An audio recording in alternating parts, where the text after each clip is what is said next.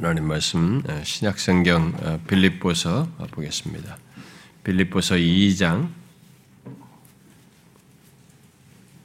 제가 가지고 있는 성경은 신약성경 삼백이십 페이지, 삼백이십 쪽, 빌립보서 이 장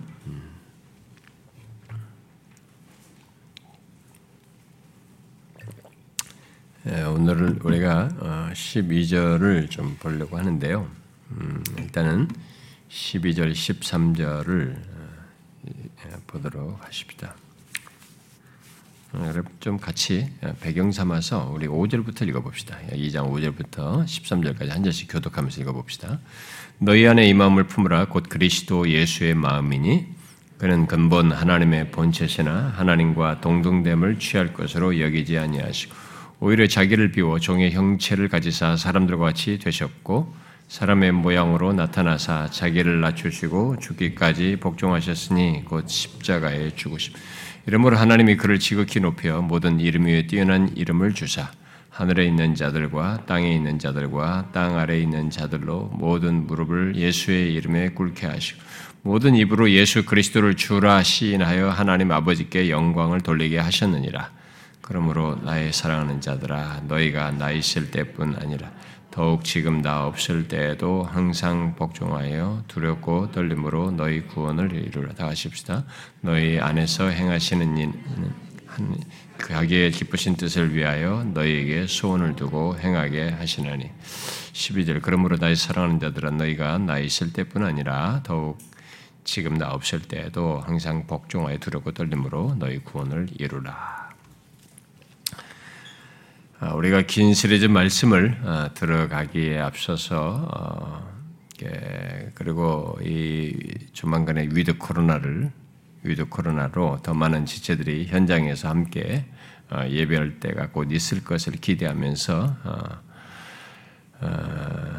현재 우리들을 좀 비추어서 필요로 하는 것들을 밝혀주는 말씀들을 좀 이렇게 중간에 좀 살피도록 하겠습니다.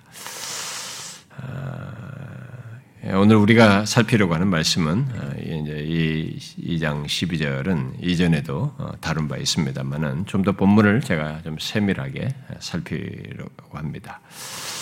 바로 우리의 구원을 이루라는 이 말씀, 그런데 그것을 두 가지 내용과 함께 말하고 있는 것을 주목하여서 뭐 다음 시간에도 계속 연결해서 살피려고 합니다.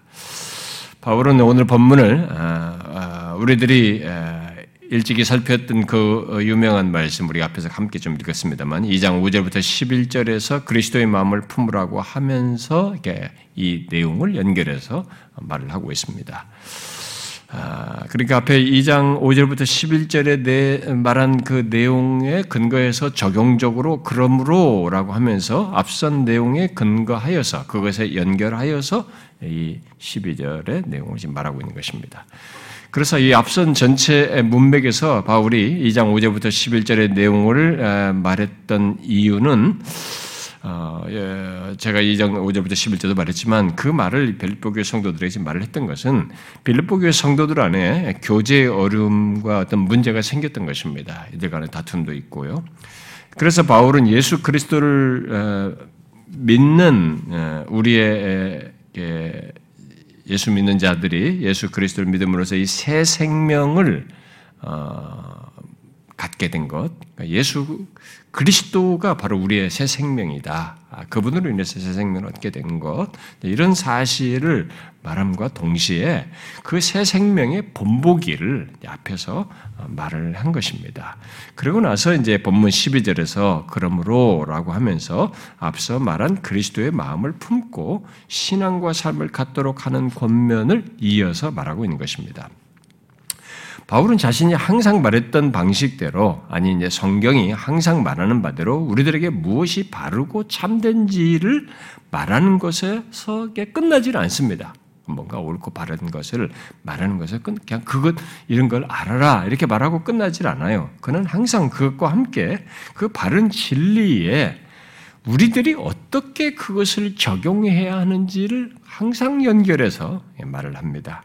한마디로 말해서 교리와 함께 이게 실천을 항상 분리하지 않고 말하는 것을 보게 되는데 여기서도 지금 그렇게 하고 있습니다. 그는 예수 그리스도의 마음이 어떠한지를 아는 것에서 나아가 우리들이 어떻게 행하여 살아야 하는지를 연결해서 말하고 있는 것입니다. 그런 적용적인 권면을 위해 그러므로라고 하며 이제 바울은 나의 사랑하는 자들아 너희가 나 있을 때뿐만 아니라 더욱 지금 나 없을 때에도 항상 복종하여 두렵고 떨림으로 구원을 이루라라는 얘기를 하고 있습니다. 그리고 이어서 이제 십삼 절에서는 우리 그리스도인들이 이루는 것과 관련해서 그 근원이 구원을 이루라 이렇게 말을 했지만 그렇게 우리 그리스도인들이 이루는 것과 관련한 그 근원은 하나님이시다라는 것을 상기시키죠. 너희 안에 행하시는 이는 하나님이시다. 결국 구원을 이루는 우리의 일을 말하면서 동시에 우리 안에서 행하시는 하나님을 의지해야 한다. 우리에게 구원을 이루라 이렇게 말했지만 그렇게 우리 안에서 행하시는 하나님을 의지해야 한다는 것을 동시에 말해주고 있습니다. 자, 이런 사실을 염두에 두고 이제 오늘 우리가 살피려고 하는 십이 절의 본문을 좀 더 이렇게 더 클로즈업해서 살펴보기를 원하는데요. 자, 바울은 먼저 이 빌립보 교회 성도들이 자신의 구원을 이루는 것을 말을 하죠. 자신의 구원을 이루라라고 말하는데 자신의 구원을 이루라는 것을 말을 할 때 그 말과 함께 두 가지를 연결해서 덧 표현을 더 덧붙여서 말을 하고 있습니다. 하나는 항상 복종하여를 말하고 있고 또 다른 하나는 두렵고 떨림으로를 말하고 있습니다. 그는 이제 제가 이 두 가지를 다음 시간까지 연결해서 말하려고 하는 것입니다. 저는 이것이 우리에게 필요하다고 봐요. 지금 현재적으로. 그래서 이 사도 바울은 여기서 먼저 이 두 가지 내용 중에 먼저 그들이 자신들의 구원을 위해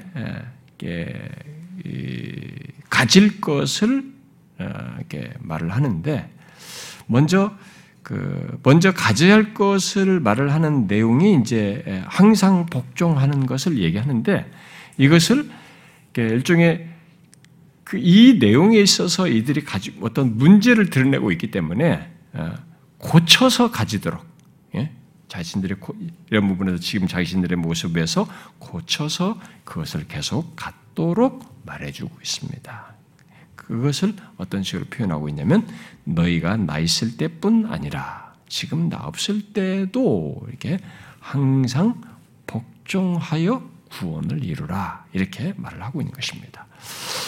여기 바울이 말한 자기가 있을 때나 없을 때를 이렇게 없을 때라는 이 말은 구문상으로 보면 너희 구원을 이루라를 수식하는 말입니다. 여기 헬라 구문상으로 보면 그래서 나 있을 때뿐 아니라 나 없을 때도 이루라라고 지금 말을 하고 있는 거예요.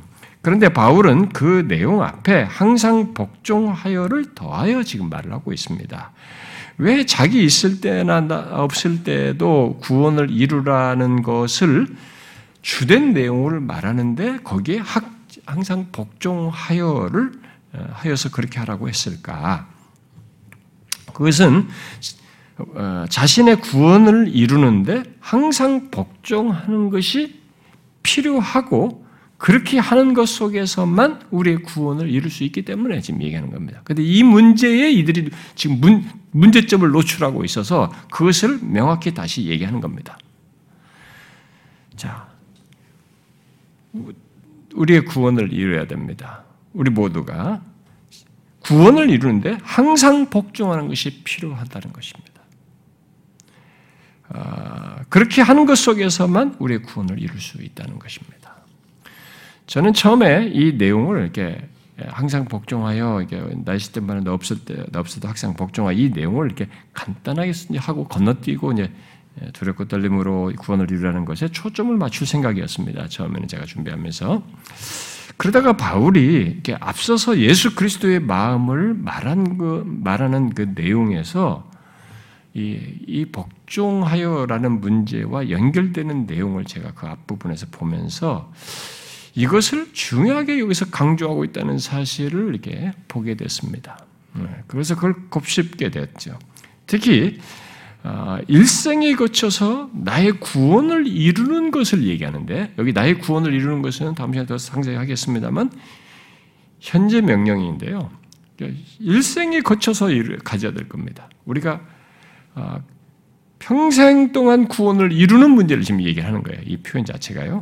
근데 그런 것을 말하는데 그것과 관련해서 항상 복종하는 문제를 얘기를 하는 것, 이 말을 하는 것을 지금 내 자신에게 잠깐 비춰볼 때 적용적으로 생각할 내용이 너무 많다라는 생각이 들어요. 내게 비추이는 바가 또 굉장히 많다고 여겨집니다.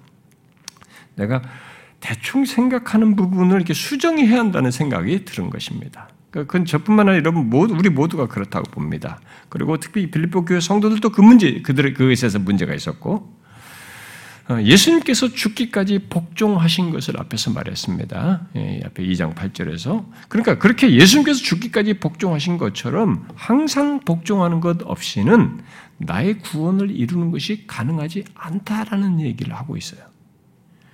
그래서 이 문제가 가벼운 문제가 아니라는 것을 여기서 보게 되는 것입니다. 그래서 이 문제를 먼저 다루려고 하는 거예요. 본문에서 바울은 자신이 있을 때나 없을 때나 너희 구원을 이루라는 것을 중요하게 말하고 있습니다만 그 구원을 이루는 것을 항상 복종하는 것과 연결하여서 말하는 가운데 그런 모습을 자신이 있을 때뿐만 아니라 없을 때에도 그리 할 것을 말하고 있어요.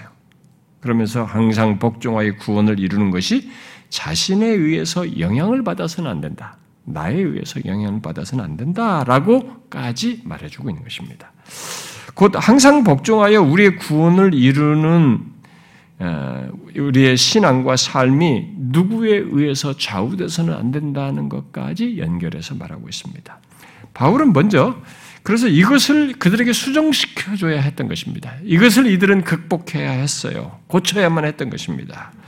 특히 바울이 자신과 함께 있을 때 빌립보 교회 성도들은 항상 복종했습니다. 그런데 지금 그들과 함께 있지 않을 때 그렇지 않은 듯한 모습을 노출하고 있었던 것이죠. 그들의 신앙과 삶에서 서로 다투는 모습, 그리고 영적으로 흐트러지는 모습이 드러나고 있었던 것입니다.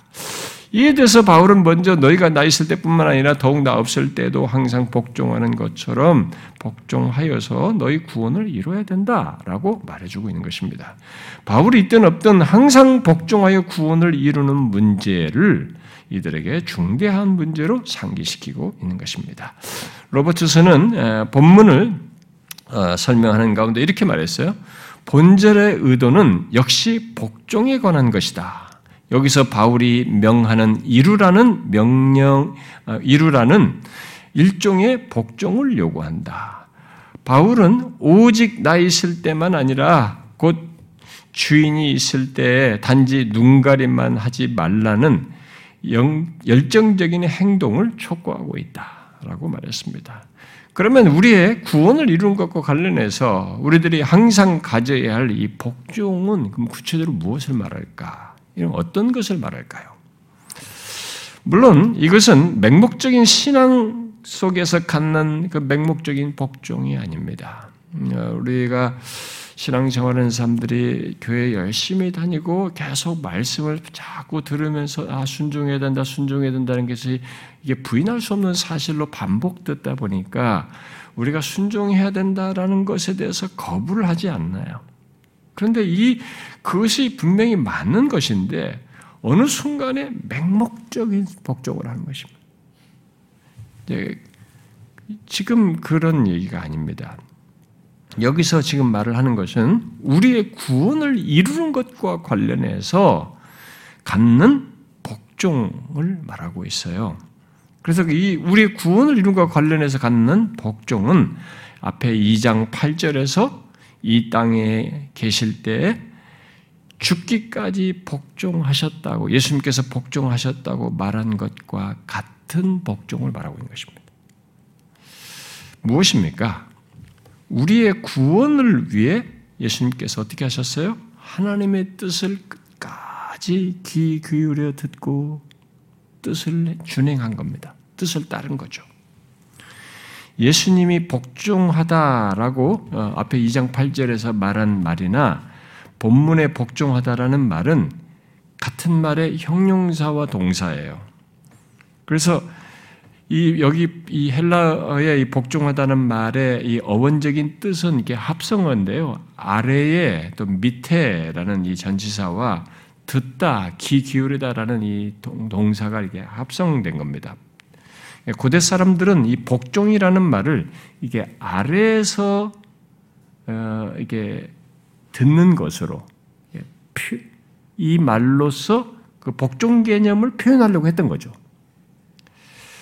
그래서 결국 복종 또는 순종은 그런 아래에서 듣는, 아래에서 겸손히 이렇게 듣고 어, 받는 그런 마음과 태도 속에서 갖는다는 것을 이 언어 속에 담았던 것입니다. 실제로 복종은 아래에서 듣는 것, 아래에서 귀 기울인 것 속에서 그런 마음 속에, 마음과 태도 속에서 갖는 것입니다. 그리고 그것은 이 땅에 육신을 입고 오신 예수님께서도 우리를 구원하기 위해서 똑같이 그렇게 하셨어요. 구원하시는 일을 행하실 때 그렇게 동일한 태도를 취하셨습니다. 이 장 팔 절에서 예수님께서 죽기까지 복종하셨다고 말하고 있는데 우리는 그 내용에서 그리스도의 마음에 대해서 앞서 그 기술한, 우리가 함께 읽었잖아요. 육 절 이하에서 앞서 기술한 내용들을 연결해서 그 표현이 무엇을 담고 있는지를 생각해 봐야 됩니다. 예수님께서 우리를 구원하시기 위해서 어떻게 하셨습니까? 죽기까지 복종하시는 것을 어떤 과정을 거쳐서 하셨는지 이 장 육 절부터 기술하고 있잖아요. 그는 하나님과 본체이십니다. 그러나 하나님과 본체이시지만 동등됨을 취할 것으로 여기질 아니하셨어요. 그렇게 자신을 비우셨습니다. 한이 없이 자신을 낮추셨어요. 그래서 종의 형체를 가지셨습니다. 그래가지고 사람들과 같이 되신 거죠. 그렇게 하나님이신 분이 사람의 모양으로 나타나시는 우리로서는 헤아릴 수 없는 일을 하신 거예요. 제가 그 이 장 오 절부터 십일 절을 강의할 때 뭐 이 마음을 품으라 그 책으로 이미 나왔습니다만 그게 우리가 마침 여기 인테리어 하고 있을 때 리모델링 할 때 저쪽에서 했을 때잖아요. 그때 저의 심령은 그거 다루면서 너무 마음이 뜨거웠어요. 그래서 이, 이 본문을 이 장 육 절부터 팔 절의 이 내용을 본, 볼 때마다 그, 그게 항상 저에게 큰 충격이에요. 자기를 낮추시는 것이 우리가 이에 미치지 못할 낮추심을 한 겁니다. 그러니까 저와 여러분이 생각하는 이렇게 자신을 낮추셔서 하신 것이 여러분과 제가 생각하는 생각은 그냥 우리가 가지고 있는 개념, 허용된 개념, 내가 가지고 있는 인식, 능력 여하에서 따라 생각하는 것이지 이 실체에는 조금도 못 미쳐요. 그냥 터럭도 못 미치는 겁니다. 왜냐하면 이 하나님의 본체라는 이 높으신 실체를 우리가 이해를 할 수가 없거든요. 그런데 그러신 분이 자기를 비워서 낮추셔서 이렇게 종의 형체를 사람의 모양을 취하시고 시간과 고향의 제약을 받고 인간에게 제약을 받는 이런 조건으로 오셨단 말이에요. 이런 낮추심 속에서 하나님의 뜻에 귀를 기울이면서 죽기까지 복종하신 겁니다. 그야말로 자신을 낮추어서 아래에서 하나님의 뜻을 청종하고 행한 것이죠. 예수님께서 요한복음 사 장에서 이런 말씀하셨죠. 나의 양식은 나를 보내신 이의 뜻을 행하며 그의 일을 온전히 이루는 이것이라 그랬어요.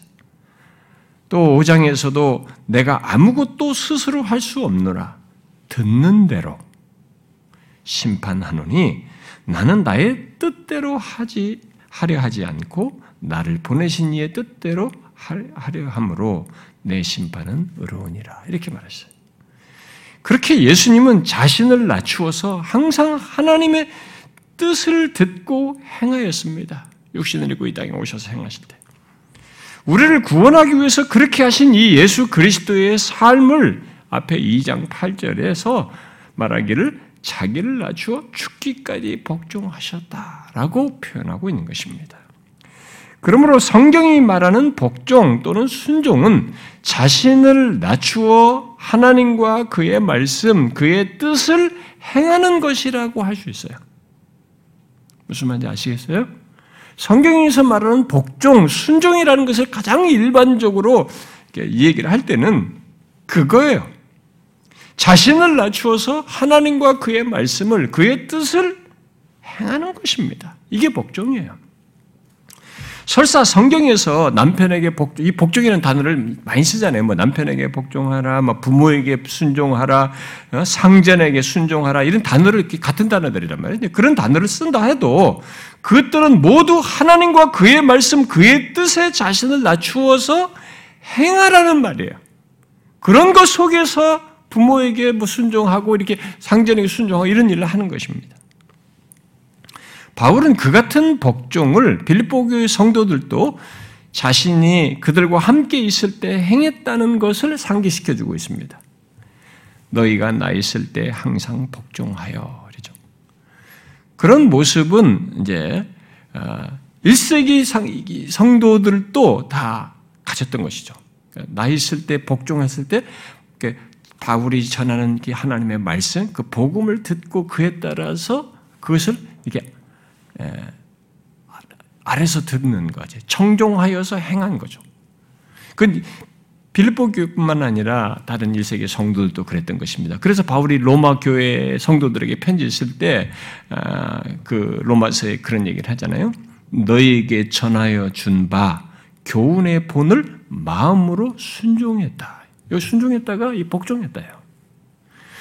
너희들이 전해준 바 이 교훈의 본을, 자기가 전해준 그들에게 이 교훈을, 하나님의 말씀을 마음으로 이렇게 복종했던 것입니다. 그러니까 이, 이 태도예요, 지금.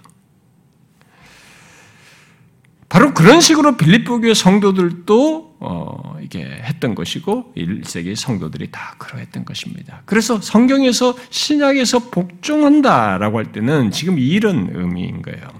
그러니까 단순히 듣는 것을 말하는 것이 아닙니다.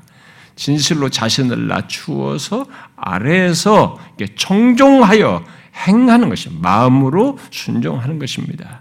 그런 복종은 모든 그리스도인들에게 생기는 변화예요. 예수 믿으면서부터 생기는. 그것 없이 안 된단 말이에요. 예수 믿는 사람들에게는 모든 그리스도인의 삶의 특징인 것입니다. 그러나 예수 믿기 전에 이게 이제 쉬운 것은 아니죠. 예수 믿기 전에 우리가 가졌던 습관, 또 어떤 경험, 그리고 각자의 생각, 주관, 뭐 삶의 여건, 또 여러 가지 유혹들, 뭐 이런 것들이 있는 가운데서 우리가 복종하는 문제이기 때문에 쉬운 일은 아니에요. 특히 하나님과 그의 말씀, 그의 뜻에 복종하려면 선행적으로 이 자기를 낮추는 것이 있어야 된다는 것을 여기서 예수님께서도 말씀하시고 우리 시사해 주는데 이게 자기를 낮추는 것이 쉽지 않아요. 그러니까 사람들이 복종한다, 순종한다면 행위적으로 생각한단 말이에요. 행위적인 것이 아니에요. 분명히 행위적이에요. 글로 가야 된단 말이에요. 그 삶으로 나오는 것이란 말이에요. 그런데 이것을 자기를 낮추는 것을 배제하는 가운데 외적인 행동으로서 생각하는 것을 복종이라고 생각한단 말이에요. 그것에 대해서 아니라는 것을 여기서 수정해 주고 있는 겁니다. 예수님께서도 그걸 우리에게 보여주는 거죠. 결국 그런 이런 복종을 하려면은 우리의 본성을 거슬러야 돼요. 우리의 본성을 거슬러서 자기를 낮추어서 아래에서 듣고 행하는 그 마음과 태도를 가져야 한다는 것을 말해주고 있는 것입니다. 우리는 모두 자기를 낮추는 것에서부터 이제 어려움을 겪습니다. 이 복종이라는 것, 순종이라는 것을 하려고 할 때 여기서부터 우리는 문제를 가져요. 우리의 본성, 우리의 생각, 우리들이 가지고 있는 주관과 여러 방해거리 등으로 이 복종의 어려움을 갖게 되는 것이죠. 그것을 아는 바울은 항상 복종을 말하기 위해서 앞에서 그리스도 예수의 마음을 말해준 겁니다. 그리스도 예수의 마음. 우리의 구원을 위해 모든 유혹과 고난, 그리고 자기를 향해서 대적하고 무시하고 심지어 침뱉고 뺨을 때리는 이런 굴욕적인 것에서도 자기를 낮추어서 죽기까지 복종하는 거예요. 이게 복종이었던 것입니다. 복종을 할 때 이 선행적으로 이게 같이 있어야 되는 거죠. 바로 그런 예수님을 얘기하면서 그 예수 그리스도의 마음을 품음으로 항상 복종하는 것을 얘기하고 있는 거예요. 예수님처럼 우리도 자신을 그렇게 낮추어서 복종하는 마음과 행실을 가져라 이렇게 말하고 있는 것입니다. 오늘날은 이 아래에서 듣고 행하는 것과 같은 복종을 연약하고 열등한 것으로 여깁니다. 그런 시대 분위기 속에서 예수 믿는 사람들도 이 영향을 받아가지고 교회 안에서 신앙생활하면서도 그렇게 무슨 아래에서 복종한다 뭐 이런 단어 자체를 불편해요. 복종한다 이런 걸 되게 불편해하고 싫어합니다. 그래서 요즘은 예수 믿는 사람들이 복종, 순종 되게 껄끄러워합니다. 그건 좀 뭔가 위약하다고 생각하는 거예요. 없어 보이는 거죠. 그러나 그것은 자기를 위해 죽기까지 복종하신 그리스도의 마음을 모르는 것입니다. 우리에게 항상 복종하라고 말을 하는 것은 어떤 지금 예수 그리스도께서 하셨던 그런 이유와 근거로 어, 말을 하고 있는 것인데 결국 이런 근거를 잘 알지 못하고 그런 것과의 자기와의 관련성이 없기 때문에 그런 식의 태도를 취하는 거예요. 사회에서 갖는 생각을 여기서도 드러내는 거죠. 우리는 하나님께서 음, 이 제가 앞에서도 얘기했지만 자기를 비워 한없이 낮추어서 죽기까지 복종함으로 우리를 구원하신 것을 따라서 바로 그렇게 하셨기 때문에 하나님께, 주님께, 그의 말씀에, 그의 뜻에 우리가 복종하게 되고 할 필요를 느끼게 되고 할 수밖에 없게 되는 겁니다. 해야만 하는 것입니다. 예수 그리스도의 복종도 그런 자신이 그럴 필요가 없지만은 우리를 구원하기 위해서 예수님의 복종도 자발성이었어요. 죽기까지 복종하는 것은. 우리도 이 복종은 자발적인 겁니다. 그가 죽기까지 복종하여서 구원하신 것에 근거하여서 그, 그런 혜택자로서, 그런 자로서 주님과의 관계에서 구원을 이루는 문제 때문에 이걸 말하고 있어서 우리의 복종도 자발성이에요. 그래서 이 복종이 자발성이 안 되는 것은 문제가 있는 겁니다. 왜 나만 시켜? 무슨 뭐 내가 이렇게 해야 되나? 뭐 내가 무시당해서 이렇게 하는 것은 그리스도의 마음을 모르는 것입니다. 먼저 나 같은 비, 비참하고 어? 이 추한 자를 위해서 그 죄 없으신 하나님이 죽기까지 복종하신 그렇게 해서 나를 구원하셔 그것은 이 어머, 어디서 어디로 낮아졌는지도 모르는 그분의 혜택을 받은 사람이 자기 조그마한 자존심 하나 상했다고 우리가 투덜대는 것에 지나지 않는 것입니다. 아주 모순되는 거죠. 그러므로 죽기까지 복종하신 그리스도로 말미암아 새 생명을 가진 자는 예수 그리스도의 마음을 알고, 알고 품고자 하는 거죠. 자신도 자기를 낮추어 복종하는 것을 주저하지 않게 됩니다. 하고 싶어 하죠. 그렇게 하고 싶어 합니다. 하기를 심히 원하죠. 여러분, 하나님과 그의 말씀에 자신을 낮추어 복종하는 것은 새 생명 얻은 자의 새로운 삶이에요. 새로운 삶을 나타내는 표지입니다. 여러분은 그런 맥락에서 그런 순종을 하고 있습니까? 이런 복종을 하고 있습니까? 내 본성적인 욕구와 환경적인 어려움과 다양한 유혹 속에서도 예수님처럼 자기를 낮추어 복종하는 마음, 그런 모습이 있느냐는 거예요. 우리는 육체와 세상과 마귀의 방해를 항상 받기 때문에 예수 믿는 자는 항상 이 세 가지의 유혹을 받는단 말이에요. 육체, 세상, 마귀. 그 이 세 존재의 이 방해를 받기, 항상 받기 때문에 자신을 낮추어 복종하는 것을 알아도 그렇게 실천하는데 싸움을 요해요. 씨름을 해야 돼. 이게 쉬운 일은 아닙니다. 그래서 아무리 오랜 신자를 할지라도 자기를 낮추어 하나님의 뜻에 그의 말씀에 복종하는 문제에서 나는 이미 그 경지에 이르렀다, 뭐 고지에 오른 사람은 아무도 없는 것입니다. 아무리 오랜 세월 하나님과 그의 말씀에 복종해 왔어도 육체와 세상과 마귀의 이 방해가 죽을 때까지 계속되기 때문에, 내가 임종하는 순간까지도 계속되기 때문에 죽기까지 복종, 이게 그러면서 항상 복종, 이렇게 연결해서 말한 것은 기계적인 게 아니에요. 정말 자기를 낮추는 인격적인 이 끝없는 씨름이 영적인 신앙적인 행위 속에서 갖는 겁니다. 그래서 우리가 하나님과 그의 말씀에 그의 뜻에 복종한다, 순종한다고 할 때 우선적으로 생각할 사실은 자기를 낮추는 거예요. 예수님께서 자기를 낮추어 복종하셨다고 하는데 이 자기를 낮추는 것이에요. 왜냐하면 이것이 안 되면 사실상 하나님과 그의 말씀에 진실로 순종하는 게 안 되거든요. 우리가 하나님과 그의 말씀에 복종하는 것과 관련해서 육체와 세상과 마귀가 방해한다고 할 때 그 방해는 다른 게 아닙니다.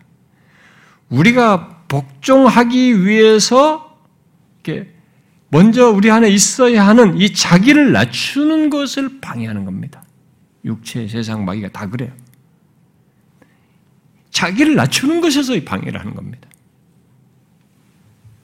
황 여러분, 우리들이 하나님의 말씀을 순종하는 데 실패하는 경우를 한번 여러분들이 되짚어 보든지 한번 생각을 해 보십시오.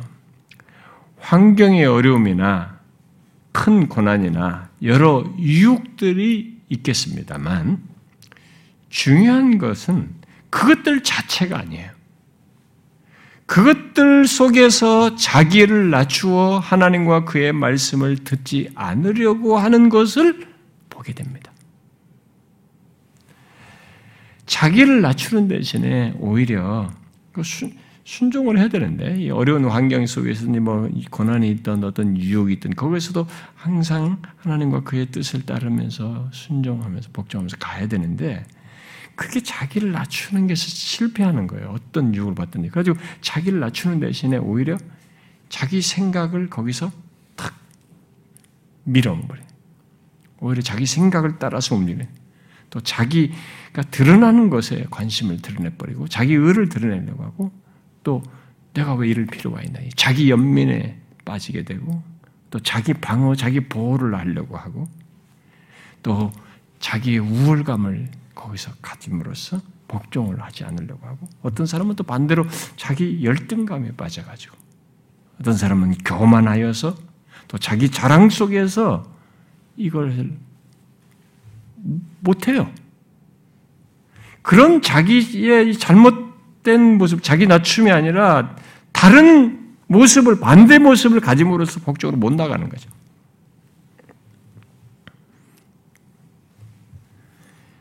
이 하나님과 그의 말씀을 순종하는 대신에 이 빌립보 교회 성도들처럼 다투는 일이 있을 수 있는 거죠.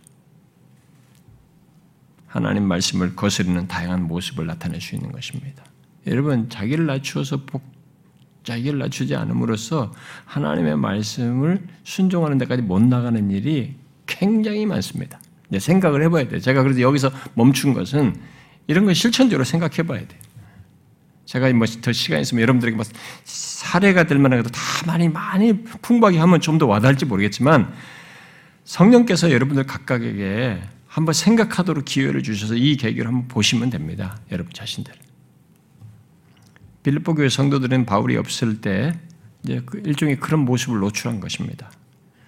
그 말은 그들이 바울이 있을 때는 자기를 낮추어서 복종하는 일을 잘 했었어요. 그런데 지금 바울이 이 빌립보 쓸 때는 감옥에 갇혀 있단 말이에요. 자기들과 함께 있지 않단 말이에요. 근데 거기에서 다른 모습을 좀 보였던 것입니다. 바울이 있고 없고가 영향을 미친 거죠. 어디에 영향을 미친 겁니까? 자기를 낮추는 데 영향을 미쳤어요. 여기서부터. 그래가지고 뒤에 보면 사장에 보면 그 오래된 순두개랑 서로 싸우고 이런 일도 다투고 이런 것도 있었고 뭐 이런 일이 있는 거예요. 이런 사실을 생각하면 하나님의 말씀에 귀 기울이며 따르는 이 복종의 실천적인 걸림돌은 우리 자신을 낮추지 않는 것이에요. 바로 우리 자신이라고 말할 수 있는 겁니다. 많이 생각해 보셔야 됩니다. 대부분의 사람들은요, 밖으로 향합니다. 밖에 원인이 있다고 생각해요. 그리고 교회 좀 오래 다닌 사람들은 조금 들은 지식이 있어가지고 한 십 퍼센트나 일부를 그래 나에게도 문제가 있지 이렇게 탁 일단 가설정 정도로 자기를 한번 인정을 하고 이 얘기를 꺼내요. 그런데 나에게 문제가 있지라는 것에 대한 정확도가 없어요. 자기를 낮추지 않은 이 실체를 정확히 안 봅니다. 그렇게 말해놓고 다시 밖으로 화살을 돌려버려요. 구원을 이루는 과정 속에서 복종하는 이 문제에서 여러분 잘 보세요. 교만을 드러내든 나에 대한 강한 신뢰를 드러내든 누구와 비교함으로 나를 드러내든 뭐 나의 우월감을 드러내든 열등감을 드러내든 결국 나를 드러내므로 나를 낮추지 않는 것이 하나님의 말씀을 순종하는데 결정적인 걸림돌이 돼요. 이 복종의 큰 걸림돌은 놀랍게도 우리 자신이에요. 환경이 아니에요. 그건 이제 스타트가 되고 배경이 될 수 있으나 그 모든 것의 결론적인 장애물은 자기를 낮추지 않는 우리들입니다. 바울이 여기 항상 복종을 말하는 것은 그것 없이는 이런 자기를 낮추는 것 없이는 우리의 구원을 이룰 수 없기 때문에 그런 거죠. 그러므로 우리의 구원을 이루는 과정에서 우리에게 항상 있어야 할 것은 하나님과 그의 말씀을 순종하기 위한 자기 낮춤이에요. 나를 낮추는 것입니다. 우리는 이것을 건너뛰면 안 됩니다. 오히려 크게 유념해야 됩니다. 여기서 실패하면 뒤에 복종이라는 것이 거짓이고 위선이라는 것을 알아야 됩니다. 그런 맥락에서 현재 우리의 신앙과 삶, 곧 우리의 구원을 이루는 모습을 짚어보아야 합니다. 그저 교회 다니는 것으로 항상 복종하여 구원을 이룬다고 대충 말하지 말고 자신을 낮추어 복종함으로 구원을 이루는지를 짚어봐야 돼요. 생각해봐야 되는 것이죠. 이 부분에서 여러분은 어떻습니까? 특히 바울이 빌립보 교회 성도들에게 나 있을 때만이 아니라 나 없을 때도 라고 한 대로 사람에 의존하여서가 아니라 또 어떤 외적인 조건이나 환경에 상관없이 자신을 낮추어서 하나님의 말씀을 듣고 따름으로 구원을 이루고 있느냐라는 거예요. 우리는 바울이 나 있을 때만이 아니라 나 없을 때도 라고 말한 것을 건너뛰지 말아야 돼, 이것도요. 그냥 지나가면 안 됩니다. 왜냐하면 오늘날 현실교회도 우리들 중에도 이런 말을 필요로 하는 일이 있기 때문에 그렇습니다. 너무 사람에 의해서 영향을 받는 거예요. 특히 영적인 지도자에 의해서 영향을 받는 사람들이 있습니다. 당연히 바울같이 처음 복음을 전해준 사람, 또 자신들의 구원을 얻도록 이끈 그런 사람, 영적인 유익과 큰 은혜를 맛보게 하고 영적으로 이렇게 잘 인도하며 가르치는 사람들이 중요하죠. 영적인 지도자가. 이것은 아무리 강조해도 지나치지 않습니다. 제가 얘기했잖아요. 우리 영혼은 이 어떤 말씀을 듣고 바른 진리에 따라서 완전히 사람이 달라지거든요. 처음에는 표시가 안 나도 오 년, 십 년 지나면 이 차이가 큽니다. 똑같이 기독교 얘기 똑같이 듣고 성경 듣고 똑같이 들은 것 같아도 차이가 달라요. 그런 면에서 영적인 지도자의 중요성은 두말할 것이 없습니다. 그러나 아무리 그렇다 해도 여기서 바울이 고치라고 말하는, 고치 수정해 주는 것을 우리가 유념해야 됩니다. 바울이 입고 없고에 따라서 항상 복종하여 자기 구원을 이루는 것에 문제가 생기면 안 되는 것이래요. 그 부분에서 달라지면 안 된다는 것입니다. 바울은 여기서 그것을 고쳐할 내용으로 말해주고 있는 거죠. 핸드릭스라는 사람이 이 본문을 설명하면서 이렇게 말했어요. 빌립보 교회가 지나치게 바울을 의지하려는 경향이 있었다. 이 사람들은 과거에 바울이 개인적으로 그들과 함께 있을 때 그의 음성을 직접 듣고 배우며 그들의 문제를 그에게 직접 내어놓고 해결을 받던 일들을 생각하며 회상에 젖어 있었다. 그들은 과거와 마찬가지로 현재에도 하나님의 선하신 뜻 안에서 바울이 다시 그들과 함께 있게 될 날을 간절히 고대하고 있다. 그들의 이러한 태도에는 아름답고 칭찬받을 만한 점이 많이 있다. 그러나 그것이 다 건전한 것은 아니다. 빌립보 교회 성도들은 주로 주로 하나님을 의지하고 얼마만큼은 바울을 의지하는 것이다. 아니라 그렇게 했던 것이죠. 그렇게 하는 것이 아니라 전적으로 하나님만 의지하는 것을 배워야만 했다. 빌립보 교인들의 순종은 바울이 그들 가운데 있어서 지켜보는 것이 동기가 되어서는 안 되며 또 함께 있을 때만 순종하는 것이 되어서도 안 된다. 그 반대로 그가 떠나 있을 때 그들은 그가 함께 있을 때보다 더욱 순종해야만 한다. 혹시 여러분들 중에도 목회자에 의존해서 항상 복종하여 구원을 이루는데 다른 모습을 보이는 사람이 있습니까?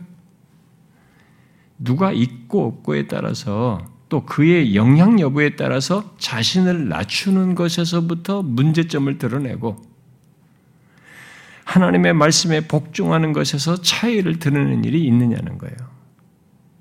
어떻습니까? 여러분은 자신의 구원을 이루는 데 있어서 자기를 낮추어 하나님의 말씀을 복종하는 데 있어서 누군가에 의해서 달라지는 그런 모습이 여러분에게 있습니까? 우리는 하나님의 말씀에 복종하여 구원을 이루는 데서 사람에 의해 좌우되면 안 됩니다. 누가 있고 없고에 따라서 흐트러져서는 안 되는 것입니다. 앞에 인용한 로버트슨 말대로 마치 주인이 있을 때만 열심히 하는 종처럼 또 엄마가 돌아서서 나갈 때까지만 공부하는 척하는 아이처럼 신앙생활해서는 안 되는 것입니다. 그것을 구원받은 자가 항상 복종하여 자기 구원을 이루는 것과 다른 거예요. 그런 모습은. 스펄전 목사는 어떤 한 여종이 이제 자신이 매트, 카페트 같은 거죠. 매트 밑과 문 뒤쪽까지 청소한 것을 자신의 개종 증거로 제시한 것에 대해서 말했습니다.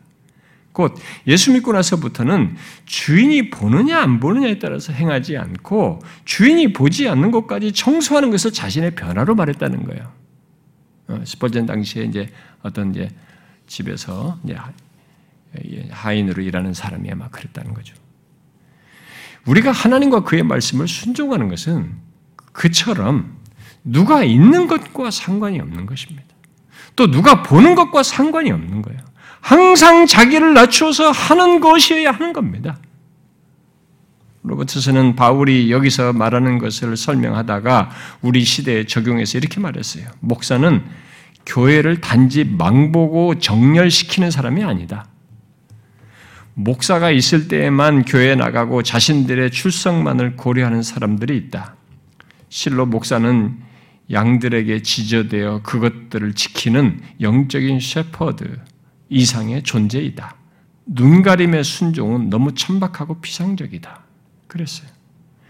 혹시 우리들 중에도 목사가 있고 없고에 따라서 다른 모습을 갖는다면 그것은 고쳐야 됩니다. 곧 목사가 있고 없고에 따라서 복종의 문제가 드러내는 것은 반드시 그건 반드시 고쳐야 돼요. 혹시 우리 중에도 그런 사람이 있는지 모르겠어요. 근데 제가 볼 때는 우리 중에도 그런 사람이 있다고 봅니다. 심지어 교회에 오래 다니는 사람들이 더 심한 것 같아요. 우리 교회에 오래 있는 사람들이.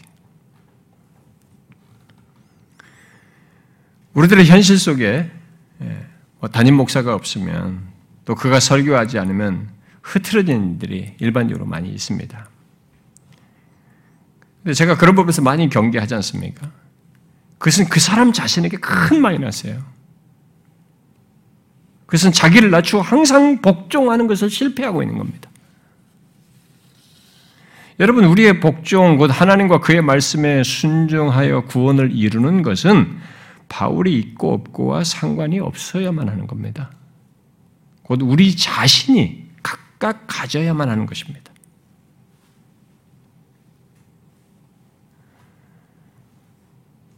목회자에 따라서 영향받아가지고 복종하여 구원을 이루는 문제에서 흐트러지는 것은 안 되는 것이죠.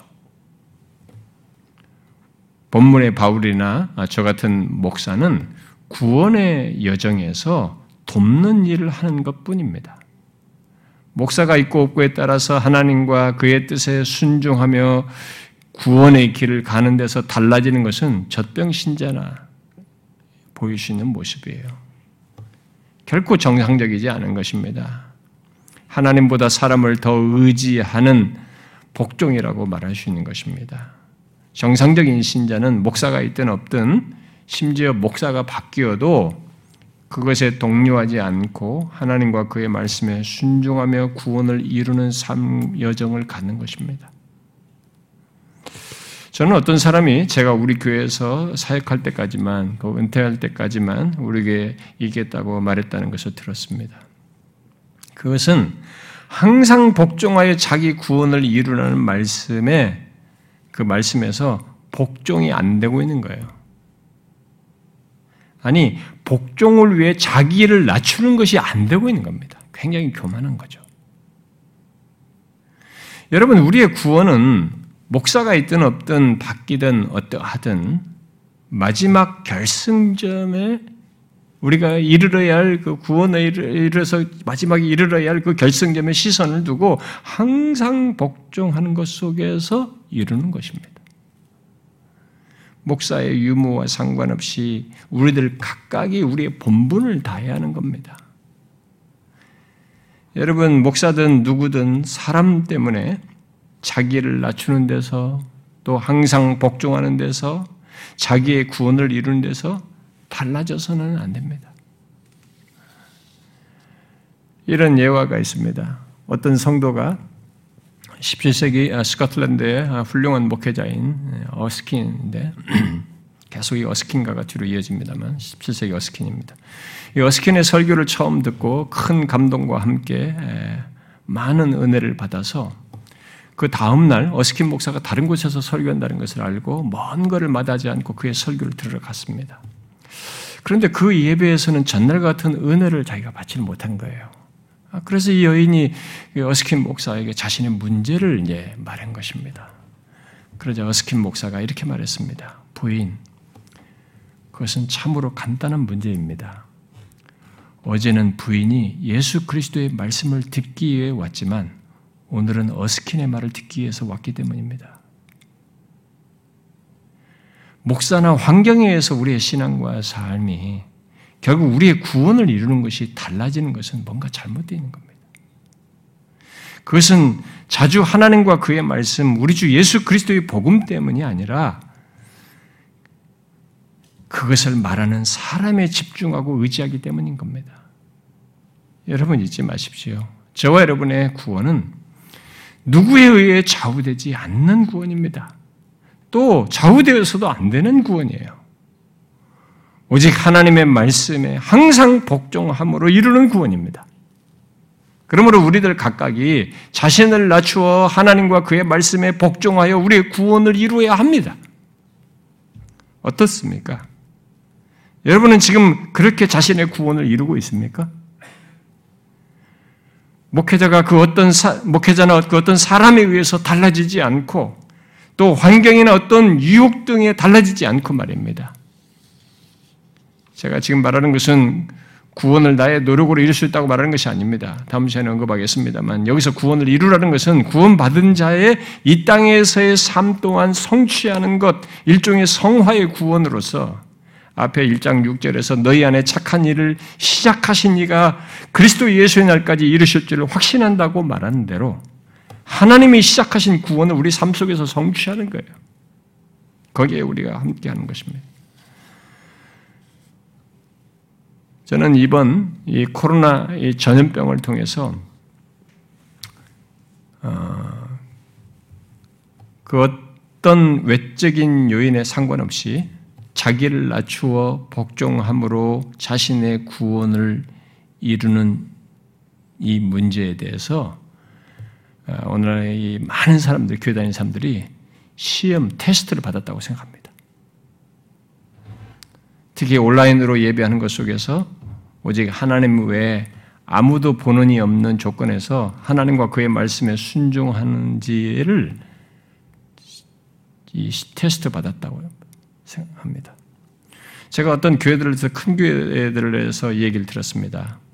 어, 뭐 처음에 예배를 예배를 못 오게 하니까 막 그렇게 안타까워하셨다는 거. 어, 이 교회 막 권사님들이며 뭐 나이 드신 성도들이 막 오래 다닌 사람들 다르대. 근데 지금은 오라고 십 퍼센트의 공간이 비었다고도 안 온대요. 이게 편하대.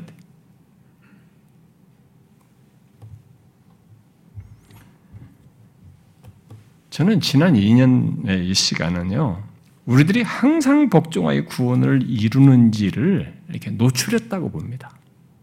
우리들 각각이. 자기를 낮추는 것에서 자기를 부인하는 이 자기의 욕구를 넘어서는 이 복종을 못한 겁니다. 여러분 지난 이 년 동안 한번 돌아보세요. 어떠했습니까? 지금까지 모든 시간도 그래 했겠습니다만 특히 코로나로 제약받는 지난 이 년의 시간 동안 어땠는지 한번 보십시오. 어떤 조건에서든 항상 하나님께 복종하는 것 속에서 구원을 이루는 모습과 삶을 가졌습니까? 어떤 유혹이 있어도 막 이렇게 방해가 있어도 그 막 유혹이 밀려와도 여러분들이 자기를 낮추어서 말이죠. 이 자기 안에서 육체의 소욕이 있고 세상의 유혹이 있고 뭔가 이 사단의 관계가 있어도 그런 것을 다 넘어서서 자기를 낮추어서 하나님의 말씀을 듣고 순종하는 그런 모습이 있었냐는 거죠. 우리 주님은 죽기까지 복종했습니다. 마지막 십자가에 달려 죽기까지. 진짜 굴욕적이었죠. 마지막 순간은. 예수님을 갖고 놀았습니다. 그가 육신에 입으셨지만 그는 빌립보서 이 장 육 절 말대로 하나님의 본체이십니다. 하나님이셔요. 그런데 그분은 마지막 숨질 때까지 복종하셨습니다. 끝없이 자기를 낮추어서. 바로 바울은 그러하신 예수님을 말하면서 야, 나 있을 때만이 아니다. 나 없을 때도 너희들도 항상 복종해서 너희 구원을 이루어야 한다. 이렇게 말한 것입니다. 여러분, 여러분의 구원을 이루셔야 합니다. 누가 있든 없든 특히 목회자가 어떠하든 그런 것을 훨씬 넘어서서 심지어 세상이 다 타락해도 또 목사, 목사들이 실망을 주어도 여러분들 각각이 구, 여러분의 구원을 이루셔야 합니다. 항상 자기를 낮추어 복종함으로 구원을 이루셔야 합니다. 누가 대신하는 거 아닙니다. 이것은. 이 문제에 있어서 특히 자신을 낮추어 복종하는 것을 항상 유념하셔야 됩니다. 교회 오래 다니신 여러분, 우리 교회에서 말씀을 가르치고 성경을 가르치는 리더 여러분, 저를 비롯해서 우리 모두가 이 항상 자기를 낮추어 복종하는 문제에서 먼저 고민하셔야 됩니다. 자기가 복종되어야만 하는 것입니다. 그것이 하나님의 말씀에 복종하는 전제이고 기본이에요.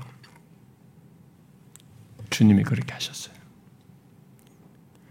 우리를 구원하기 위해서. 그 마음을 품고 우리도 항상 복종하라고 하는 것입니다. 우리도 그러길 원합니다. 주님 의지하면서 그러하신 주님을 바라보면서 그의 마음을 품고 또 성령께서 그렇게 하도록 도와주길 구하면서 구원을 이루십시오. 자기를 낮추어 항상 복종함으로. 기도합시다.